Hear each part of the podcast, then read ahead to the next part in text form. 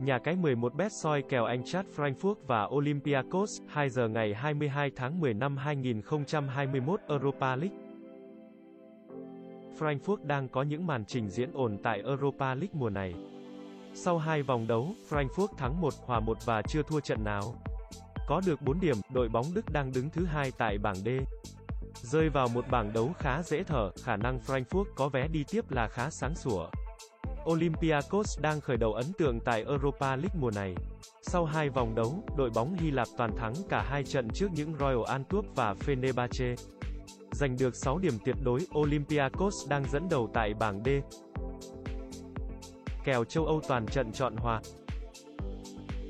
Kèo châu Á toàn trận chọn Olympiacos 1 phần 2 full tam. Kèo tài xỉu toàn trận chọn xỉu 2 1 phần 2 full tam. Dự đoán tỷ số toàn trận Eintracht Frankfurt và Olympiacos. 1-1